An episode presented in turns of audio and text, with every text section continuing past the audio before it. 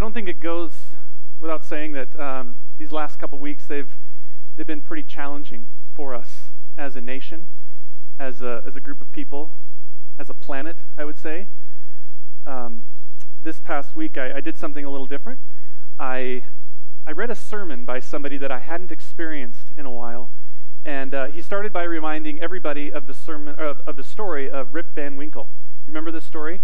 This was a story. Uh, it's a fictional story of a guy that slept for 20 years. And I mean, the story is significant in and of itself, but there's another point in this little story that is almost overlooked, and it was the sign that Rip saw as he went up the mountain. So the story goes that he's, he's going up the mountain and he sees a, a sign with a picture in it, and the picture has a picture of King George III from England. Well, Rip, I call him Rip, we're on a first name basis.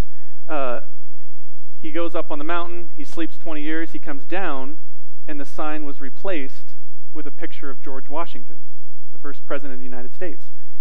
And when Rip Van Winkle looked up at the picture, he was completely lost. The story says, quote, he knew not who he was. The speaker of the message then says this, quote, the story reveals to us that the most striking thing about the story of Rip Van Winkle is not merely that Rip slept 20 years, but that he slept through a revolution. While he was peacefully snoring up in the mountain, a revolution was taking place that at points would change the course of history, and Rip knew nothing about it. He was asleep. Yes, he slept through a revolution. And one of the great liabilities of life is that all too many people find themselves living amid a great period of social change, and yet they fail to develop the new attitudes, the new mental responses that the new situation demands. They end up sleeping through a revolution. The speaker continues saying, There can be no doubt that a great revolution is taking place in the world today. In a sense, it is a triple revolution it's a technological revolution, a revolution in weaponry, then there's a human rights revolution. Yes, we do live in a period where changes are taking place, and there's still the voice crying through the vista of time, saying, Behold, I make all things new. Former things are passed away. Uh, that sermon was preached on March 31st. It was called Remaining Awake Through a Great Revolution. March 31st, 1968, by a guy named Martin Luther King. Skip ahead 52 years, and we're continuing to deal with the same issues, aren't we? Uh, the events that transpired on Memorial Day 2020 they've had a significant impact on us, to say the least. Memorial Day 2020 is when a, a white police officer put his knee on George Floyd's neck for 8 minutes and 46 seconds until Mr. Floyd could not breathe. This past Tuesday, June 9th, uh, George Floyd was laid to rest in Houston. I, I don't know about you guys, but over the past several weeks, um, I have found myself with a myriad of emotions. Spans the whole spectrum. And I'm just going to be honest, sometimes I don't know what to do with them. Um, I'm not the only one. Last week, my wife and I, Leslie, we had the privilege of spending time with our senior high youth group, and led by Aaron and Leah Schwabauer. Woo! And uh, we we have a little bit of a tradition now, I guess. It's our fourth time doing this, and um, we do a Q&A session with the youth group. And the young people can ask us anything they want, and I love it because it's all anonymous. They submit their questions ahead of time. We have no idea who's asking this, and I, I still don't want to know.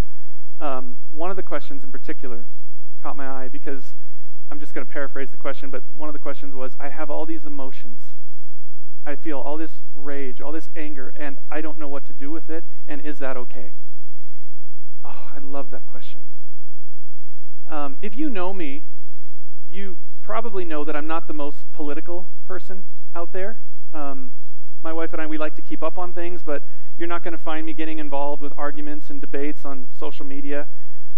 But as I've thought about this issue, um, as it keeps coming up in conversation and in my own spirit, I realize that this is not the time to be silent on this issue. Furthermore, for me, I believe that staying silent on this would be wrong. But see, it's not just me. I believe that um, well, I'll get to that. We had an elders meeting on Monday, and I just I just want to tell you this that um, not talking about me, I'm talking about the other four guys. This church is led by a group of loving, caring men and their wives. I cannot say enough about this group of guys. And I knew that this morning I didn't want to stand up here saying I, but I wanted to be able to say we. And we don't always get a chance to collaborate on our messages, but this one we did. Because this is, this is on behalf of the eldership team, because now is not the time for us to be silent on this issue. So this morning, what we're going to do is um, we're going to take a look in the scriptures about what God has to say about diversity and discrimination, and then we're going to get really practical. Um, however, before I do that, before I go any further, I want to say a couple things really clearly.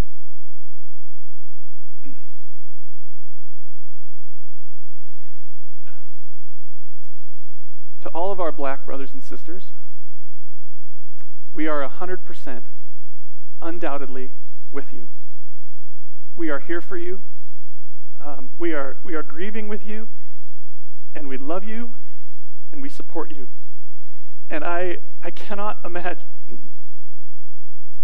I cannot imagine the pain that you are going through right now and all the emotions with that. Um, on a personal note, I, I realize that I am a, a white male, 41 years old, living in Helena, Montana, and I am fully aware that I don't know what I don't know. And I, I feel extremely unqualified for this message. But let me tell you this I do feel 100% qualified to tell you again that this is a place where you will always be safe. You will always be loved. You will always be supported. Because now more than ever, we are listening. And you will always have a place here at Mount Helen Community Church because I will say this clearly racism is wrong. It is thank you. It is contrary to God's nature. It is contrary to his character. It is contrary to everything he teaches us in the Bible, and we will not tolerate it in any way, in any form, any fashion, any expression, period.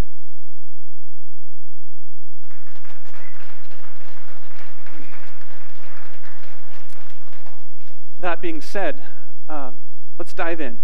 Let's get a let's get a biblical foundation on the value God places on diversity, and then, like I said, we're gonna get we're gonna get practical. So Webster's definition defines racism as a belief or doctrine that one's own race is superior and has the right to dominate others, or that a particular racial group is inferior to the others. I say that because that's the cultural definition of racism. And I want to take that cultural definition and I want to line it up against what God has said, what God's word has said. So um, we're going to go point by point. So, point number one, we're going to start at the beginning. We're going to start at Genesis. Point number one, we were all created, all created by the same God, in God's image, in his likeness. When God was creating things, Genesis 1 26, then God said, Let us make mankind in our image, in our likeness. So God created mankind in his own image. In the image of God, he created them. Male and female, he created them. So, biblically speaking, there is no evidence of separate races. There are separate ethnicities, but we're all one race. We are the human race created by God, one God, one Father. All of us have the same Creator. So if my math is right, that makes us brothers and sisters, each one of us. The same token, point number two, we're all different parts of the same body. So Old Testament Genesis, we're going to skip ahead to the New Testament, and we're going to look at some writings from the Apostle Paul, who wrote two thirds of your New Testament. Most, most of these books that you see in the New Testament are actually letters to groups of people. This is no exception. Uh, the Apostle Paul is writing to the Corinthian church, and he's, he's writing us, he's, he's using an analogy about the human body, and he says this in chapter 12 The body is a unit, though it is composed of many parts, and although its parts are many, they all form one body. So it is with Christ. Now, at this point, you would think that he's going to go into the function of the body parts or the gifting, but he doesn't. He goes right to ethnicity. Verse 13 For in one spirit we were all baptized into one body, whether Jews or Greeks, slave or free, and we were all given one spirit to drink. For the body does not consist of one part, but of many. Then you skip down to verse 25 so that there should be no division in the body, but that its members should have, listen to this, its members should have mutual concern for one another. If one part suffers, every part suffers with it. If one part is honored, then every part rejoices with it. If one part suffers, every part suffers with it. We are seeing that every single day in the news. Racism doesn't just hurt one ethnicity that it's targeting, it hurts everybody. That's what Paul said years ago. We should have mutual concern for one another. If one part suffers, every part suffers with it. We are all part of the same body. And with that, we are all equally loved by God. Let me say that again in case it's confusing. We are all equally loved by God. If you remember last year, we as a church went through the book of Galatians, uh, chapter by chapter, and like I said, Galatians is a letter to a group of people written by Paul, and Paul really loved this group of people. And what was happening is this group of people um, was getting a little bit off track in some of their beliefs and some of their practices. So a lot of the book of Galatians is Paul writing to this group of people, reminding them from where they came, and see if this sounds like something that would apply to us today. Galatians 3 28. There is neither Jew nor Greek, slave nor free, male nor female, for you are all one in Christ Jesus. Are you seeing a theme here? And if you belong to Christ, then you are Abraham's seed and heirs according to the promise.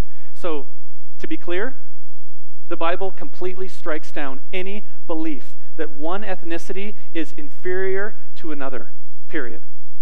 There is neither Jew nor Greek, slave nor free, male nor female. Jesus himself, he, he ministered to Gentiles just as he did to Jews, uh, just as well as Samaritans who were despised by the Jews. Uh, later in the book of Acts, Jesus made clear to Peter that the Gentiles were not unclean. Um, I, I want to take a, just a little pause here. I, I see you guys, a lot of you guys are writing this down. We're going to make this PowerPoint available, so don't worry if you don't get every scripture. We'll, we'll help you out. We'll get this to you. Um, Jesus also made clear to Paul that he was to be the apostle to the Gentiles. The same Gentiles that he said to Peter, these, these people aren't unclean. He said to Paul, You are going to be the apostle to the Gentiles. God clearly loves all people, you guys, all people. And where ethnicity is concerned, there is no division, there's no hierarchy in the human race, period. Point number four all people are welcome to salvation in Christ.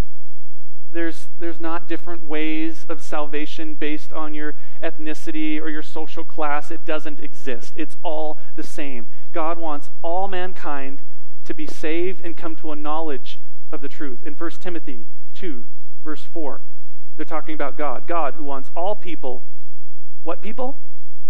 All people to be saved and come to the knowledge of the truth. And maybe the most famous Bible verse out there, John 3:16, for God so loved the world that he gave his one and only son, that whoever believes in him shall not perish but have eternal life. God has made the way for all of us, no matter what you look like, no matter what your background. He's saying to everybody, Come. He wants all people to be saved. Point number five. You guys, this is such a cool picture. I just have to, I love this picture. Multicultural. Multicultural is our history, and it's also our destiny. Let me show you this really cool picture. Um, two weeks ago was the day of Pentecost, right? So, as we look in the book of Acts during the day of Pentecost, so many people, I don't have time to go into it, but so many people had to make quite a trek to come to this. And I want to I wanna show you what happened.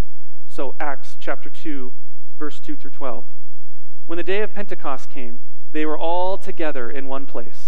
Suddenly, a sound like the blowing of a violent wind came from heaven and filled the whole house where they were sitting.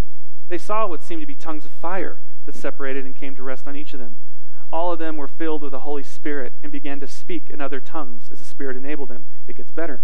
Now, there were staying in Jerusalem God fearing Jews from every nation under heaven.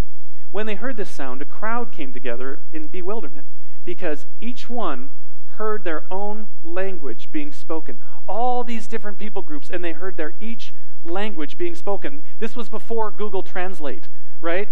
This was Holy Spirit supernatural translate. Utterly amazed, they asked, Aren't all these who are speaking Galileans? then how is it that each of us hears them in our native language? Parthians, Medes, and I know this doesn't mean a lot to us, but this is all the different cultural groups that are represented Parthians, Medes, Elamites, residents of Mesopotamia, Judea, Cappadocia, Pontus, Asia, Phrygia, and Pamphylia, Egypt, and the parts of Libya near Cyrene. This is painting a picture of this huge map. All these people coming together. Visitors from Rome, both Jews and converts to Judaism, Cretans and Arabs, we heard them declaring the wonders of God in our own tongues. Amazed and perplexed, they asked one another, What does this mean? This is the first time this has ever happened on the earth. Can you imagine? Can you imagine this, this group of thousands of people coming together and the Spirit of God just descends on this group of people? Everybody is praising God, but you don't hear, you don't hear Spanish and you don't hear French. You hear your own language. The Holy Spirit was translating so everybody at once could hear everybody else worshiping God. That is our past. That is our history, and such a rich history. But it gets better. Let me tell you this it gets better. Because do you want to see a picture of our future? What? You can time travel? Well, sort of. There's a book in the Bible called Revelation, and it's a weird book. I'm going to tell you that. It's a weird book. But in the weirdness, because weirdness is just anything we don't understand, right? John provides a vision of the future. Let me show you this. This is, this is great. Revelation chapter 7, verse 9.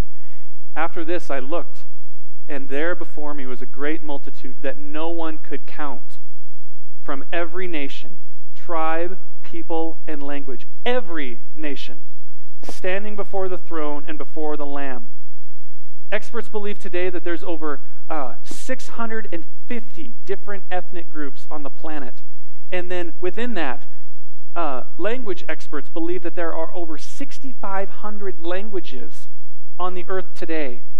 This picture that John gives us in Revelation of our future is a picture of everyone together. When we are together on the earth today, when we are together, we are a closer representation of what heaven will be like than when we are apart. This is a picture of our future. This is a picture of our destiny the way God intended. This is what racial reconciliation looks like. If you want to ask, what does it look like? That's what it looks like. Every tribe, every tongue together. That's what it looks like. One Christ, one body. That's exciting to me. That is the standard. That is the bar God has set. Five points. We're all created by God in God's image. We're all different parts of the same body. We're all equally loved. All people are welcome to salvation in Christ. And multicultural, thank you, Lord, is our history. And multicultural, thank you, Lord, is our destiny. Those five points boil down to one fact that racism is bad theology. It's wrong. It's inconsistent with the Bible. It's inconsistent with God's character it's inconsistent with God's nature. So, as I said, I, wanna, I wanted to lay a biblical foundation for us so we're all on the same page. But, what do we do with that? Where do we go from here?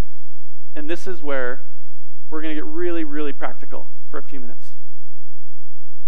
Um, last time I spoke, it was four weeks ago, and one of the things I said, and I had no idea that it was going to be in regard to this, but one of the things I said was that the choices that we make during this season are going to determine who we become in the next season. You want to set a different way, the choices you make today are going to determine your tomorrow. It's just fact of life. And I'm going to offer you um, a couple practical things that you can do. Now, I'm not naive enough to think, okay, we have, we have this problem going on in the world today are these two sermon points, is this going to fix our world? I believe that this is going to be the start of a conversation. This is going to be something that we can do. So, no, I'm not naive enough to think this is going to fix all our issues, but I am hopeful to think this is going to it's going to do a little something for me, at least, because that's what it's done this week. Um, again, I, I want to be as clear as possible with this before I get into the points. I want to be as clear as possible.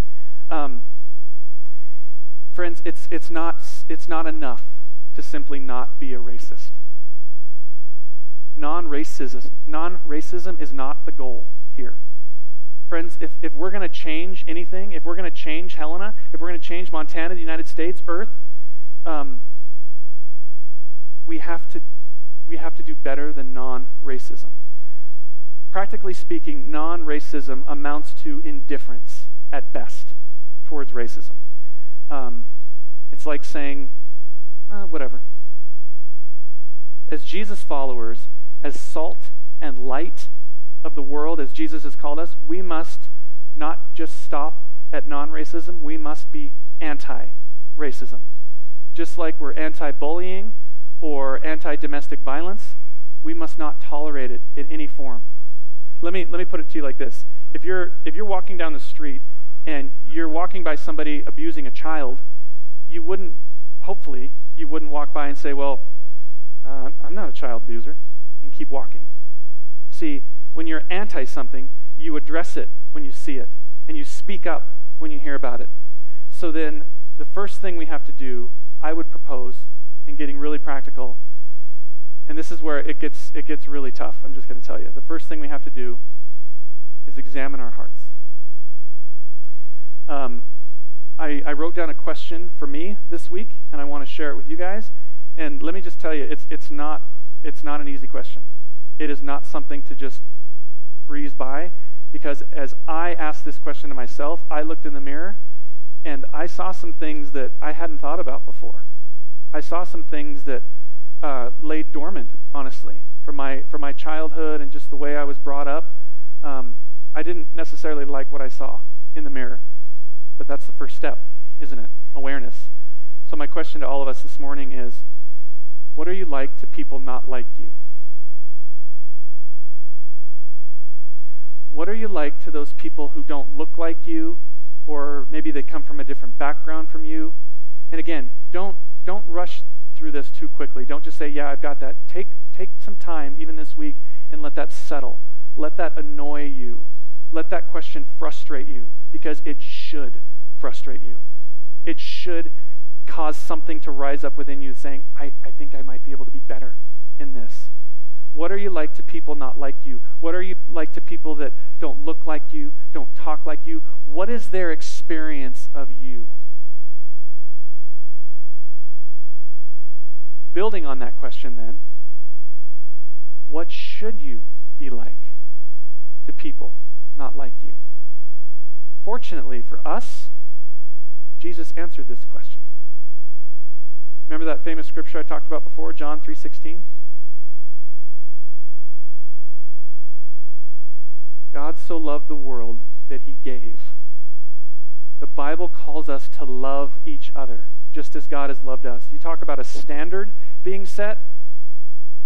When God so loved the world that he gave, he set up a precedent for us.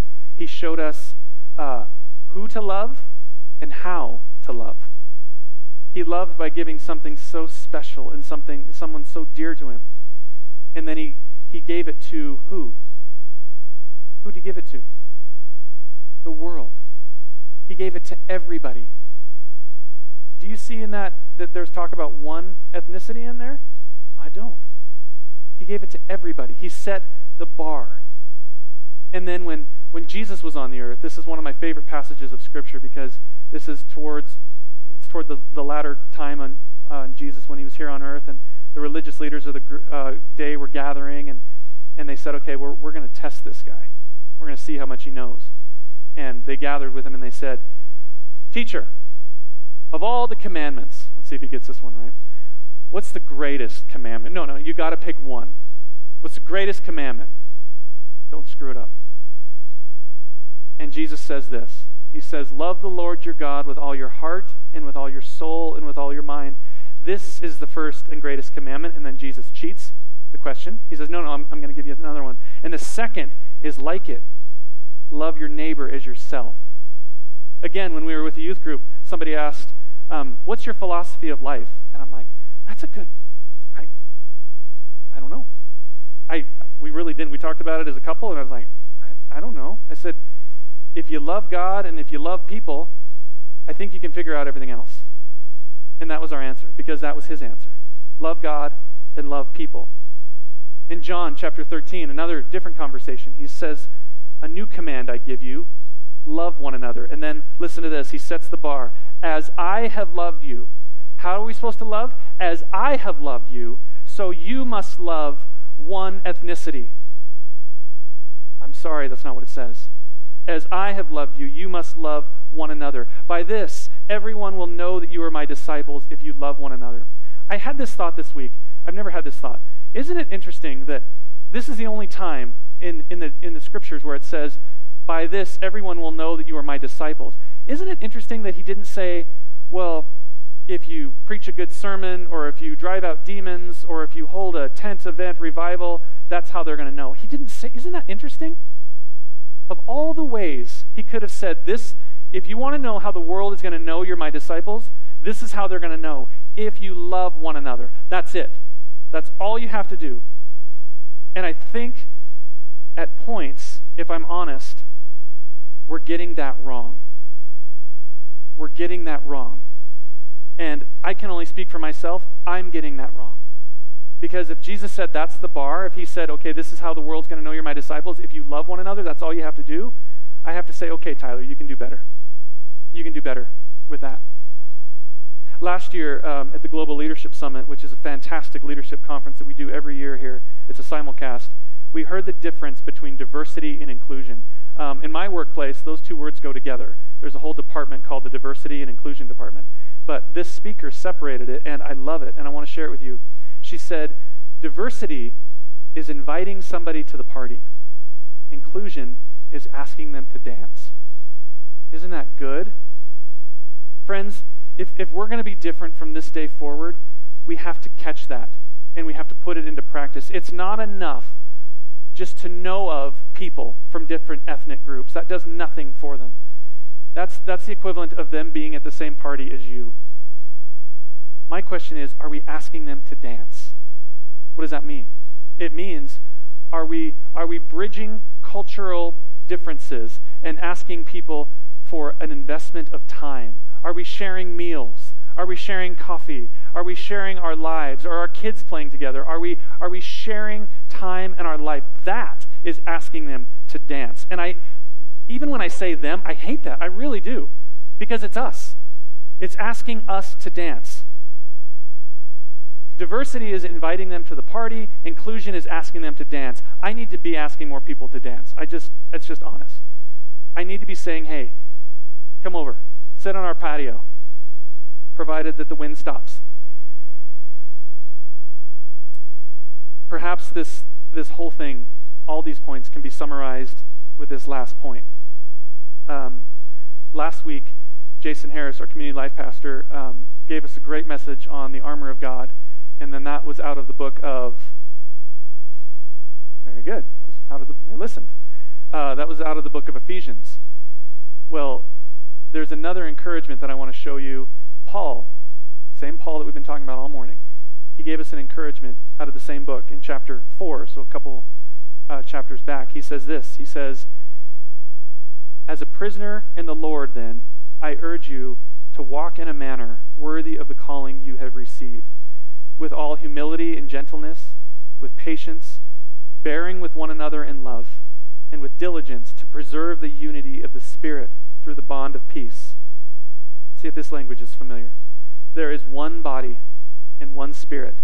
Just as you were called to one hope when you were called, one Lord, one faith, one baptism, one God and Father of all, who is over all and through all language there, it's not a metaphor. He wasn't speaking metaphorically, he was literally a prisoner many times. And he said, Hey, wouldn't, I mean, wouldn't that be fascinating to you? If, if you have this guy that's lived so much life and now he's in jail for what he believed, wouldn't you want to be like, hey, I, I want to, I wanna, what, do what do you believe? What is it that you can help me with? He says this live a life worthy of your calling.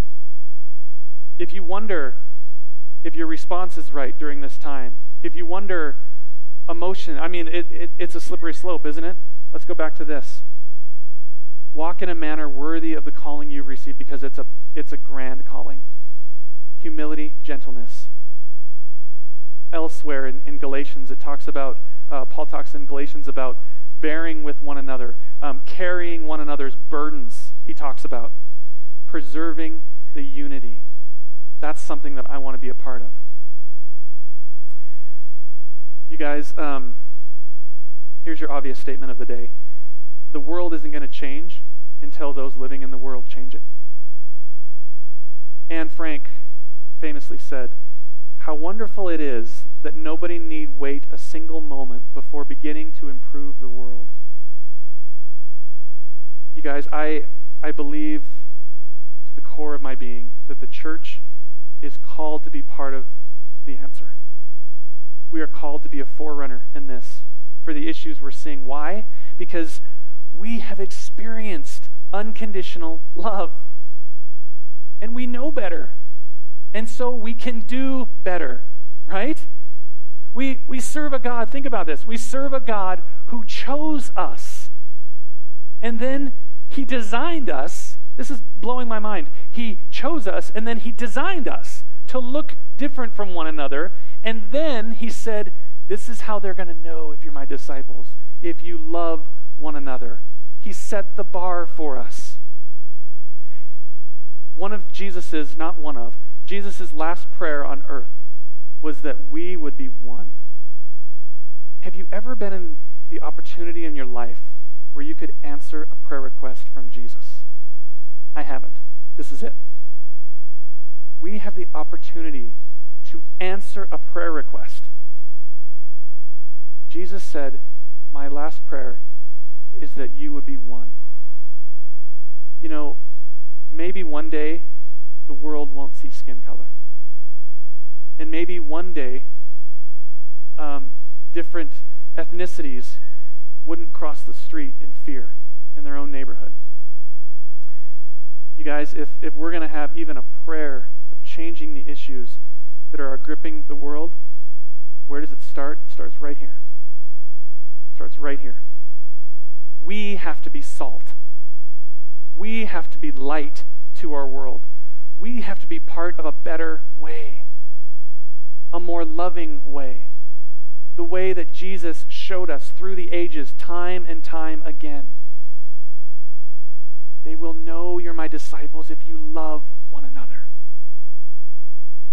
This is what Paul talked about bearing with one another in love, preserving the unity loving unconditionally.